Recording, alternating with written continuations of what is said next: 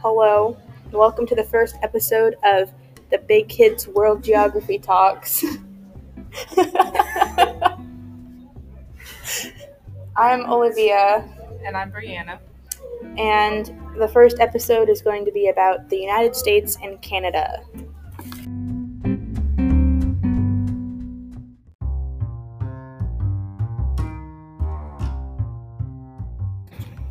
So, the first thing we're going to be talking about is the physical features of the United States and Canada.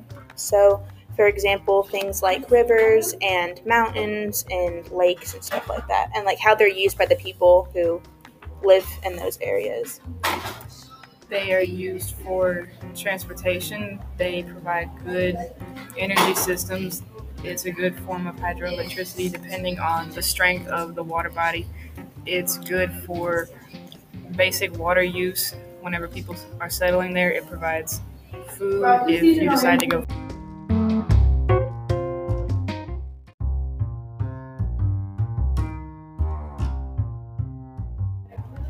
So, some examples of these would be places like the Mississippi River, where there are uh, lots of rich soil around the riverbanks, and people use it for farming, and people were using it to catch food inside of it, and they use it for transport.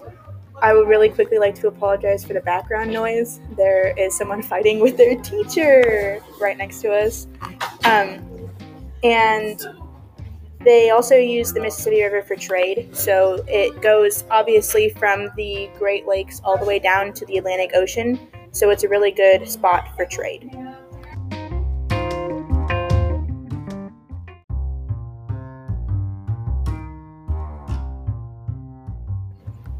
So the next section we're going to be talking about is language and how they use it in the United States and Canada.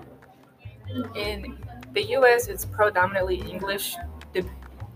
Overall, with the whole country, you will find different languages spoken, most likely Spanish in certain western regions and even around New York because of the Hispanic population. But in Canada, they're very fluent in English and French. And there's also Canadian French that they speak. It's a little bit altered and has their own twist on the French language as well. Yeah. Um, and there are certain parts of Canada where they're required to learn French in like elementary school, like how you learn English in elementary school, and they learn both French and English. But then there are certain parts of Canada where they only speak and learn English. So it just depends really on where you are in each country, depending on like what language that you are going to know and learn how to speak.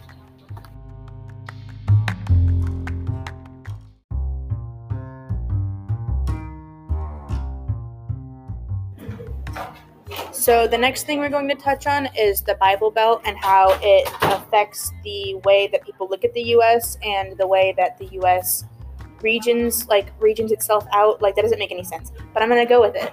Um, so, the Bible Belt is an area of the US in the South where the predominant religion is Christianity, and the majority of the people believe in Christian beliefs and see things through Christian views. And it also kind of touches into politics. Conservatism is also much more common than liberal views. It is a little bit more in traditional values whenever it comes to politics and the way that you live daily life.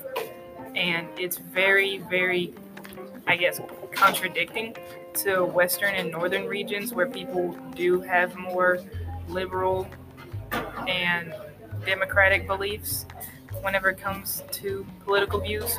Yeah. Um, and like a lot of places in the world that see the US think of the whole US as the Bible Belt simply because that's how it's portrayed in other movies in, outside of the US. So you'll hear people making fun of Americans with a southern accent as if we would all have a southern accent.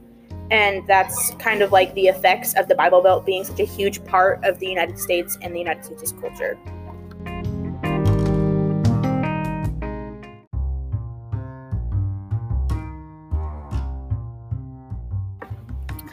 And that concludes our podcast. See you next time.